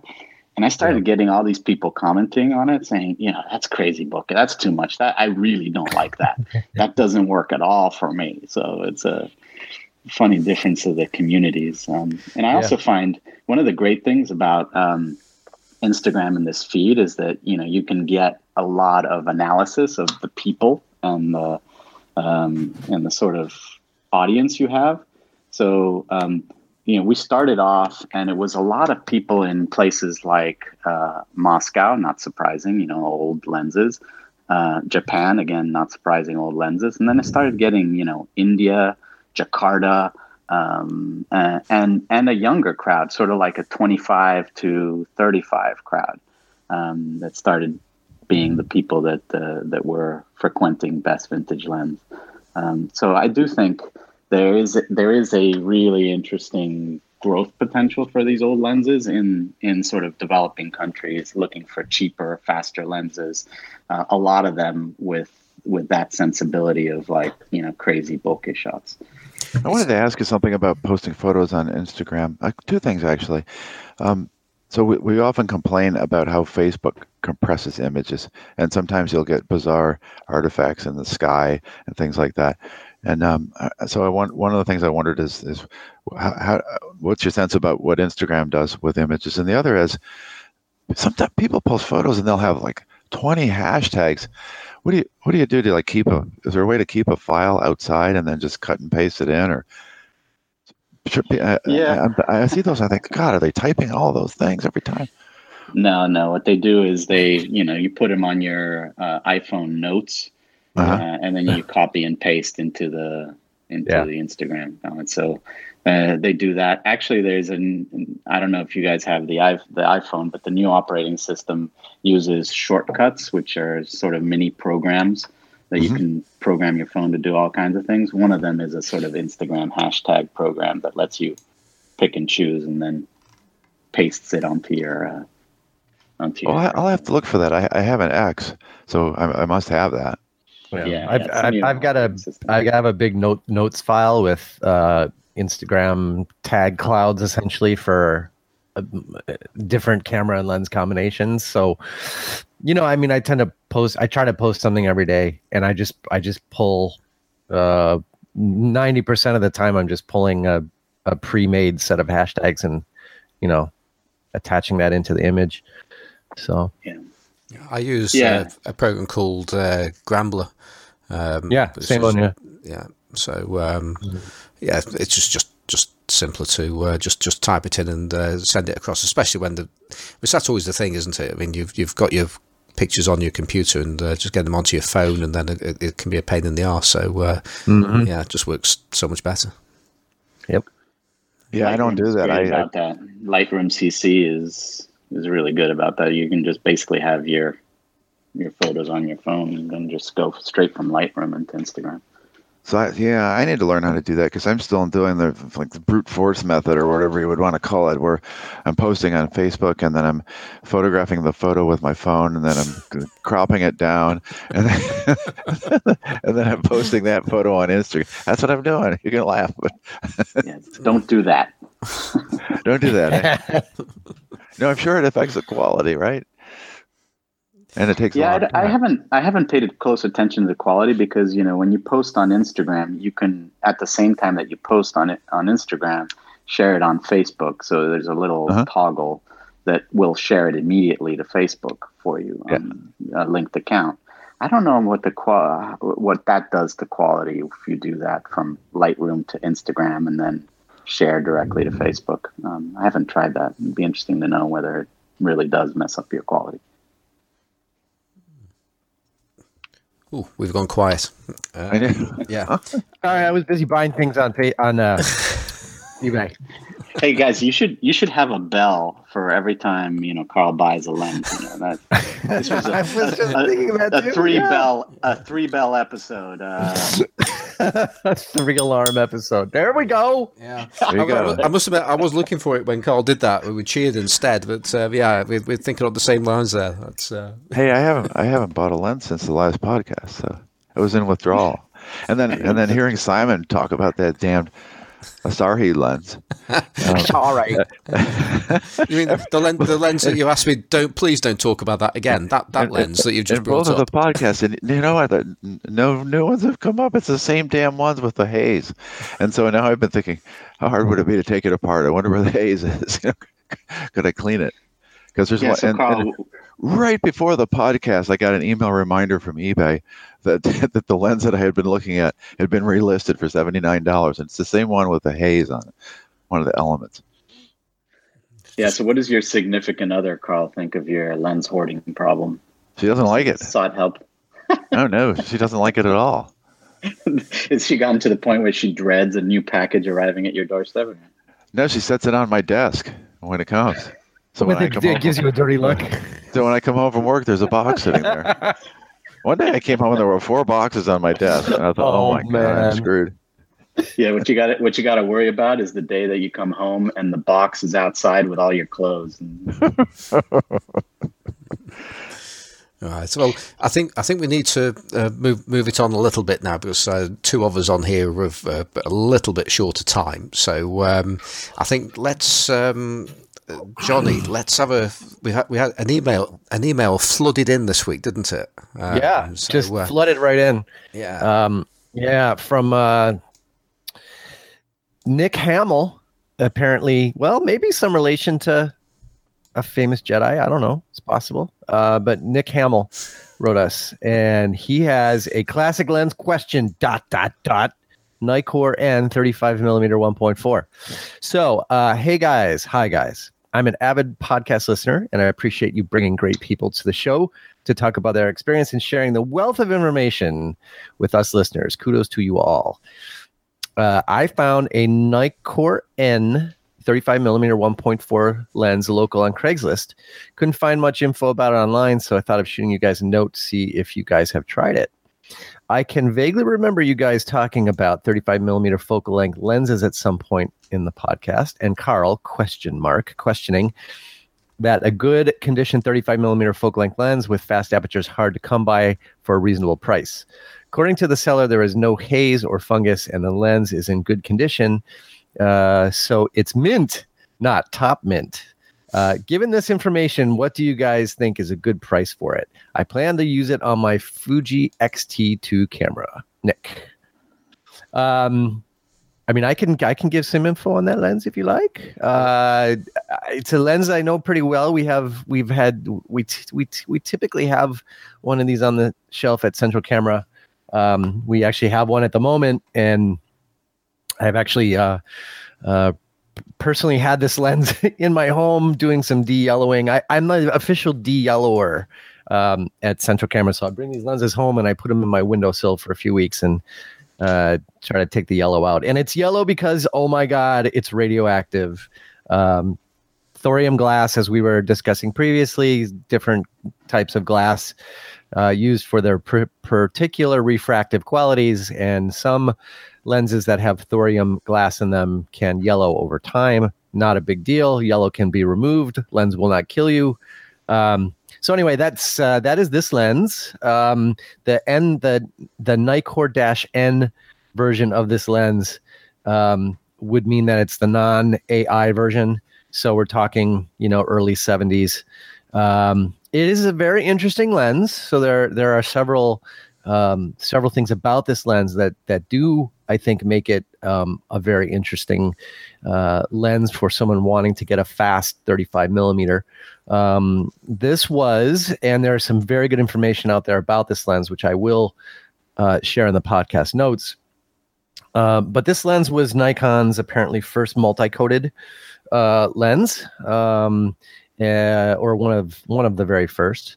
Um, it also has what they call their CRC system, which is close range correction, which essentially means it has a floating element, so that the rear uh, lens rear group of lens elements automatically shifts relative to you know the focus distance. So that is kind of a big deal. They um, their nomenclature for the coating is NIC, which is Nikon Integrated Coating. Um, uh, it would basically was a answer to the big boom in um, multi-coated lens marketing that happened right around the early 1970s. Um, a lot of lot of information out there on the internet about who really uh, pioneered multi-coating. A lot of conflicting, you know, marketing stories from back in the day. But this is Nikon's uh, early uh, multi-coating process, which they of course say is superior to everyone else's multi-coating process. Um, so it's it is a very interesting lens. Uh, it, I would say it's big and heavy. Um, so if you want to carry around a big and heavy 35 millimeter lens, this is for you. Um, I would I would say the slower versions of this lens probably are going to perform, you know, just as well. But if you want a fast, a very fast 35, it's uh, it's hard to go wrong with this one. It it does. Um, it is going to be rather blurry, wide open. It's not going to be super super sharp, but it's gonna it's gonna get better as you stop it down. And it does have quite a bit of uh, quite a bit of distortion. It's it's gonna it's gonna bubble out a bit in the you know from in the center. Um, so it, it's definitely not going to give a very flat rendering. So if you see, you know, uh, if you're looking at if you have a, a shot where you have some um, horizontal lines, you may see them curving a little bit towards the center of the image, um, but not a deal breaker. And the, the, there's this rather significant fall off in the corners. Again, I don't think a deal breaker, as Simon was talking about earlier. That light fall off helps to accentuate the center of the shot, which can be a very nice effect. Um, so, I mean, I think overall, it's a it's a it's a lens that is a really interesting one to have, uh, especially if you can find, you know, the earlier non AI version, which should in theory cost you a little bit less. Um, I'd say price wise on these, you know, the, they tend to go in the 300 to $400 range. Um, if you look at what they've sold for Is that your uh, shop on eBay. Yeah, actually, we have we have one right in that range. Did I have Um, my calculator out with the um, Helios conversion factor already ready to? yeah, plug yeah, in no, here. that's we have one in that in that range. Uh, we got we got twenty five percent off on a lot of lenses right now, so it's actually cheaper than than usual. But that's that's that's a pretty good yardstick for price. And here's the interesting thing to kind of keep in mind is that this lens is still sold brand new, or at least the AIS version of this lens is actually still made or sold brand new by Nikon. It's in their catalog. Um, you can still buy it. It'll cost you about a thousand dollars. It's you know it's the the AIS version, so it'll work on any camera, a Nikon camera that supports AIS. Um, so you you can get basically the modern version of this lens, brand new still, even to this day. Uh, but I, I think it's an interesting lens, and um, it's certainly very nice to look at. And it's uh, um, you know, if you can get one for a good price, I would say 300 to 400 as a eBay retail price. If you're buying it on Craigslist with no sort of guarantee whatsoever, I wouldn't certainly wouldn't pay that much. I would want to pay no more than, you know, probably uh, under 300 for sure. Let's put it that way. So Um, after all those things that you just said, yeah, which most of it struck me as things that I thought I wouldn't buy it.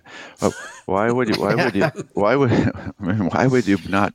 Why would you buy that lens as opposed to maybe so it's a little bit slower, and a Canon LTM 35 1.8? well, because this person asked about this lens, Carl. No, no I'm just know. saying. I mean, if it was, could- yeah, if could it was give me him a, personally, give I him a recommendation, right? You Well, know? yes, and if he's using it on a uh, thoroughly in, incompetent camera like the Fuji X-T2 with a crop factor, which makes it unusable for most lenses, um, I, I would also recommend an LTM lens because it was it's it's going to perform better. It's going to be smaller on the camera. I personally don't see the use of a 35 1.4 lens. I would rather have a 35 f2, but that's just me. Um, but I'm not Nick.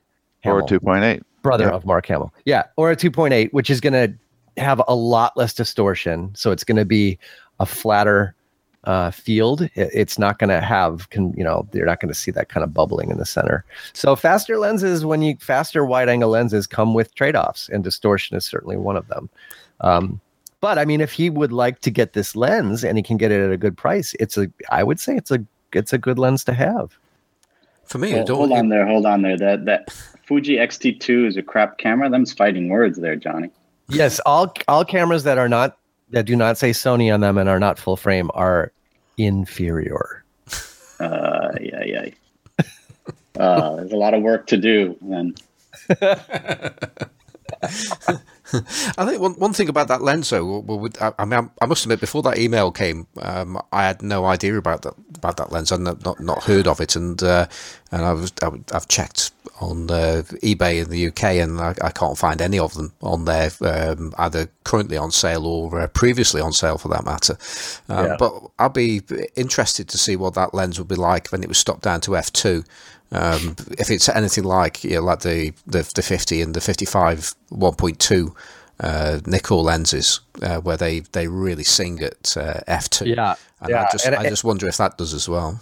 and I believe the uh, the um the wonderful Mr. Ken Rockwell on his review of this lens, which he reviews, and I will just say, I think, love him or hate him, Ken Rockwell is a pretty damn good lens reviewer a lot of the time.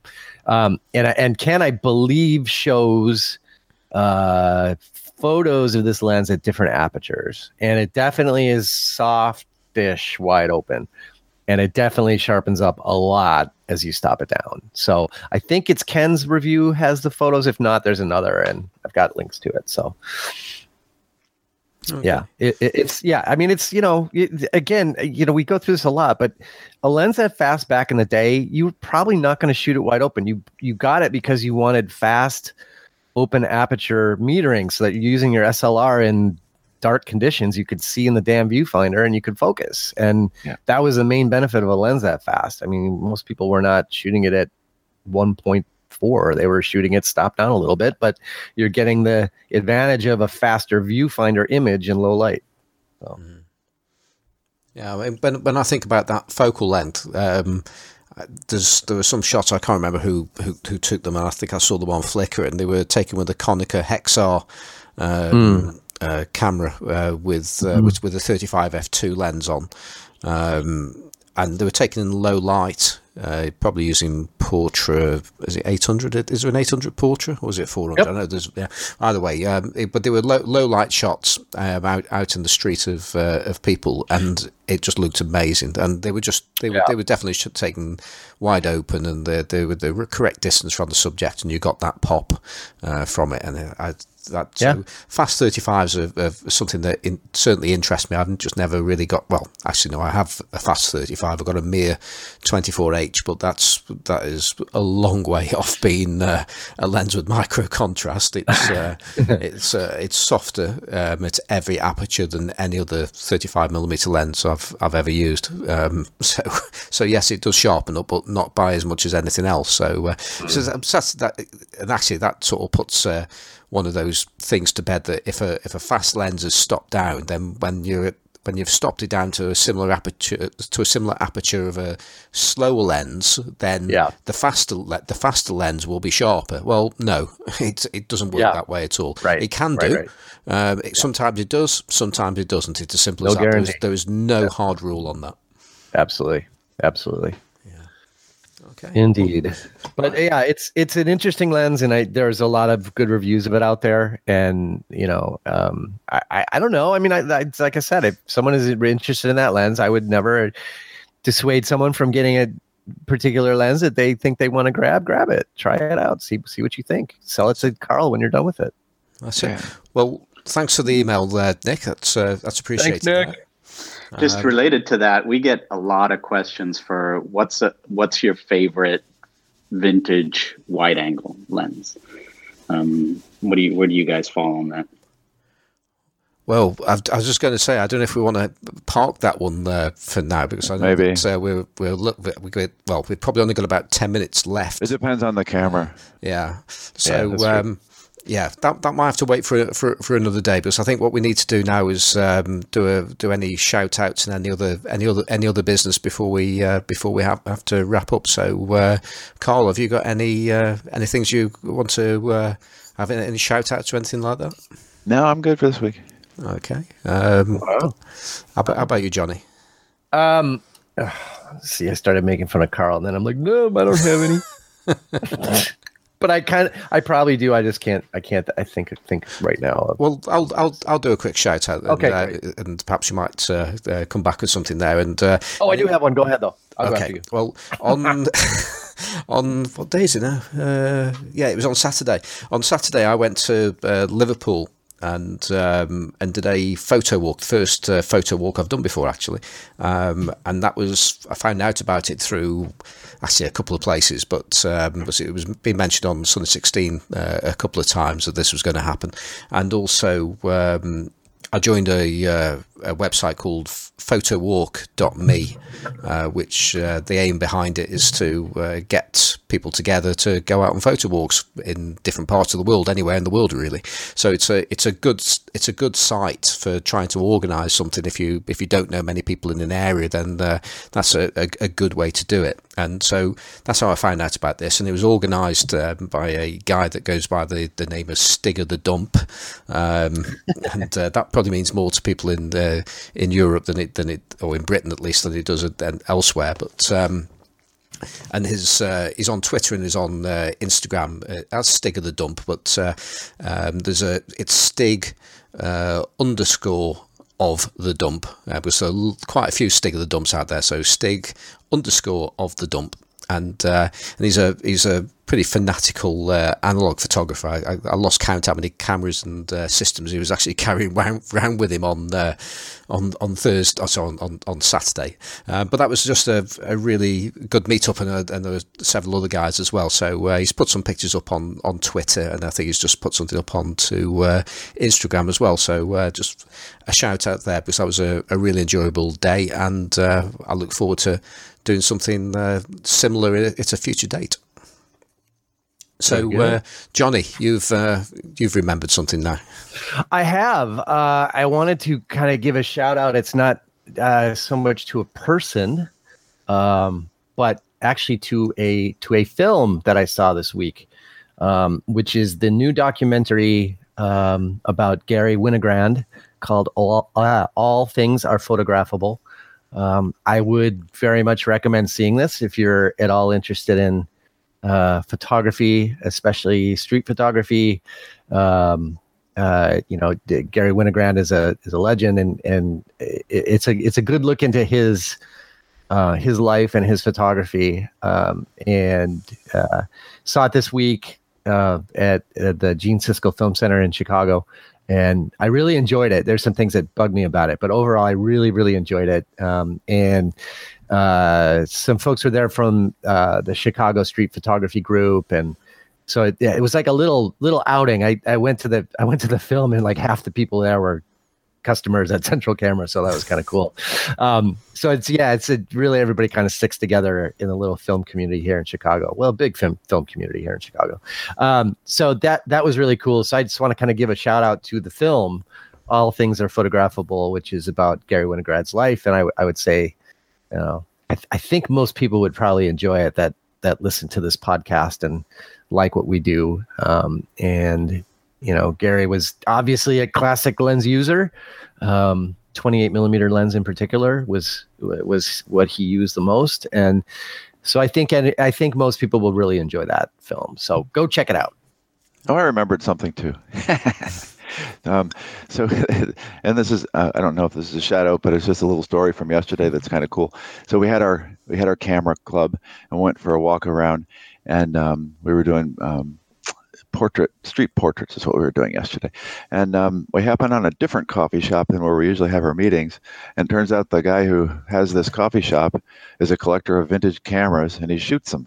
And uh, we were in there talking to him and he pulled out a couple of Bessamatics and he had a Kiev, some Kievs and some Zorkis and and uh, and he's going to start selling Kosmo Foto film in his coffee shop. So we're going to move our our Sunday morning meetings to, to his coffee shop, and he's going to maybe join. Ah, that's so cool. little group, and he might join our our um, classic lenses Facebook page too. His name's Gary. Wow, that's excellent.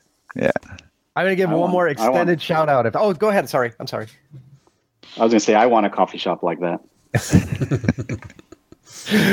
uh, can I, can I, I want to extend my shout out real quick. Um, it's, it's extension of the, what we just talked about. Cause I, I was looking for, uh, this person to mention as part of that shout out. But um, so there, I and I will post the link to this on Instagram. But the uh, Chicago Street Photography Collective um, is the group that that uh, Bob is part of. Bob Matter.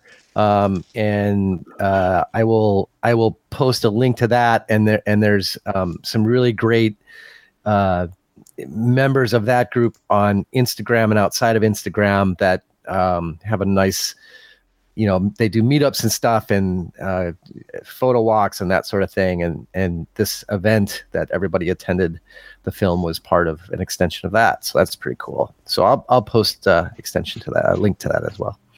That's that's great. And uh, ricardo if i don't know if you've got any shout outs but if perhaps if you if you have and uh, and also um, this is a good opportunity to uh, say about how people can follow your work whether it's your own personal stuff or um, or best vintage lens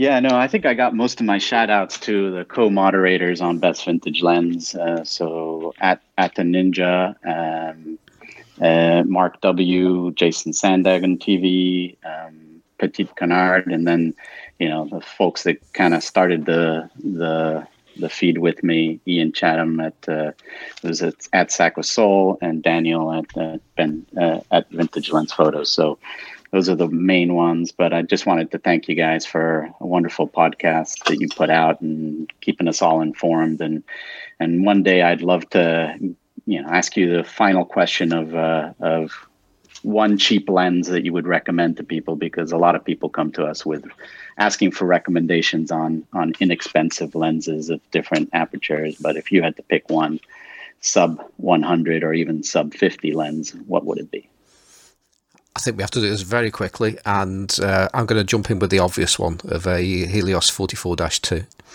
Okay, and I'm going to say a, a G Zuiko Pen 40 1.4. That's not cheap. Yeah, but he said, uh, but he gave a range that went up pretty high. I, I, think I think that range is exceeded. He said still sub two hundred dollars. Oh, okay then. No, hundred dollars, wasn't it? Okay. Oh, sub hundred dollars. Okay. Sub one hundred, but yeah, yeah. Selective listening, Carl. I've been playing around with stuff in my drawer here on my desk. Well, I'm multitasking. Uh, I want to. I want to say the uh, any auto super SMC Takumar 55 1.8. You're gonna. Ah, find yes. All those should be under a hundred bucks, and uh, that would be my preferred alternative to the Helios stuff. Yeah, good lens. Yeah, I, actually, I'll do, I'll do I'll do Carl's for him. It's the uh, As- Asahi 58 millimeter f 2.4 Heliar. Uh, that's that's that's within budget, and it's a great lens, and Carl loves it. Um, I've right. not been impressed with the photos I've seen so far, but I, I mean, I know you'll do better over time. It's a new lens; so you're getting used to it. oh, wow. Right. Right. Okay. Let's. Um, we need. We need to wrap up very, very quickly now. Um, actually, be- and before, quickly before I do that, um, I just want to thank uh, Cheyenne Morrison. Uh, Ian Fleming and Steve New for supporting us on uh, on Coffee or Kofi. Um, that's and that's by the way, that's a second time that uh, was it the second or even the third time? Um, no, it's a it's a second time that Cheyenne has uh, has uh, donated to us. So uh, interesting enough, he, he this time instead of donating coffees for uh, for the three of us, he only did it for two of us because uh, Carl couldn't bother to turn up. so uh, and he's mad because I told you about that lens. maybe. So uh, thanks, Cheyenne, and uh, again thanks thanks Ian Fleming, and and particularly thanks to uh, Steve New. You were very generous there, so um, thank you very very much. It all it all helps. So uh, Yes, um, anybody else wants to donate, donate to us or help with the running of the show, uh, just uh, do a search for. Well, you just go to coffee.com that's uh, k-o-f-i.com and just search classic lenses podcast and uh, you'll find us there so uh, it's and it's any donations are appreciated um, so um, johnny uh, how can people keep up and follow you outside of this podcast Uh, you can find me on Instagram uh, at System Photography. Uh, you can find me most days at uh, Central Camera Company in Chicago, slinging cameras. And you can and, and you can send us an email at uh, classic lenses podcast at gmail.com. and carl Yeah, so well, um, on the Facebook page, photography with classic lenses, and um, Flickr just by my name, Instagram by my name, and yeah, I just noticed that wow, I'm one of the featured photos on best vintage lenses. I'm never going to catch up with this beautiful mushroom photo that's right next to it, but Ever That's okay. observant, Carl Havens. what, what, what an incredible coincidence that happened today as well yeah, You, Um, you've all got a photo up there now. Uh, Yes. you know, that was that was your gimme. From now on, you gotta earn it, we got to earn it, right? okay, so uh, just before I, I, I uh, say anything about more about myself, um, thank you again, Ricardo. It's been great having you on the show. Um, I hope you've well, you've already said you've enjoyed it, so uh, so uh, so so so that's great. So thank you for, for being a great guest, and uh, it's uh, been a wide ranging discussion on lots and lots of lenses again. So uh, so thank you for that. Um, and so, if anybody wants to follow me uh, in any other ways, I'm on Instagram as Simon Forster Photographic, uh, Simon Forster on Flickr. I've got an eBay shop. If you do a seller search for It's Fozzy, that's I T S F O Z Z Y. Um, although, actually, I'm going to be away this week, so I might actually be shutting the shop down. So, uh, if you do want to buy anything from me, there's a reasonable chance you you might not be able to until uh, the back end of the week. Um, also, I'm on Twitter and I think I've been saying I'm on Twitter as Simon Forster Photographic, but I'm not. I'm actually on the Flickr as Simon Four. That's uh, F O R. So Simon Four.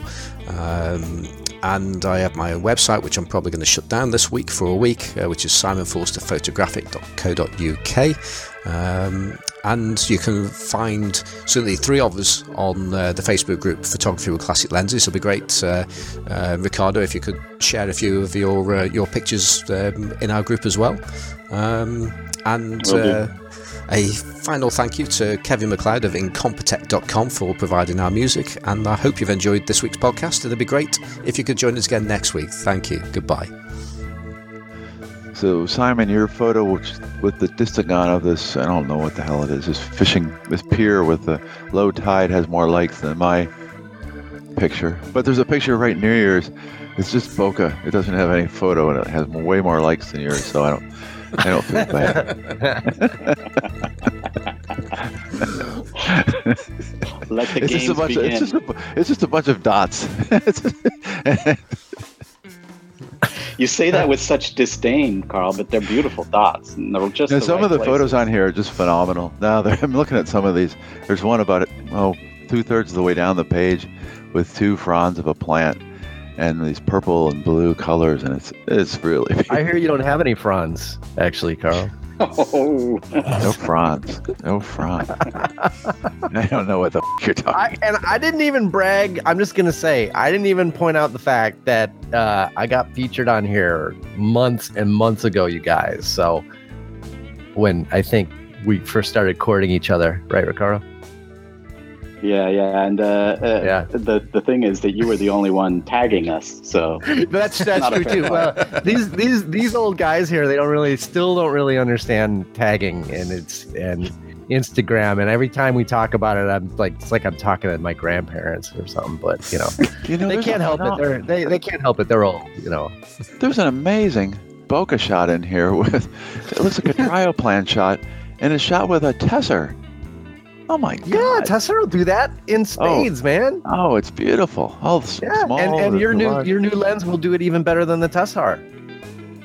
Your new 55 uh, 2.2 Fuji. yeah, it, I, it's, it's, I haven't spent a lot of time. That's been screwed with. I've not spent a lot of time looking at these featured photos, and there's some killer photos in here. Yeah. God. Yeah,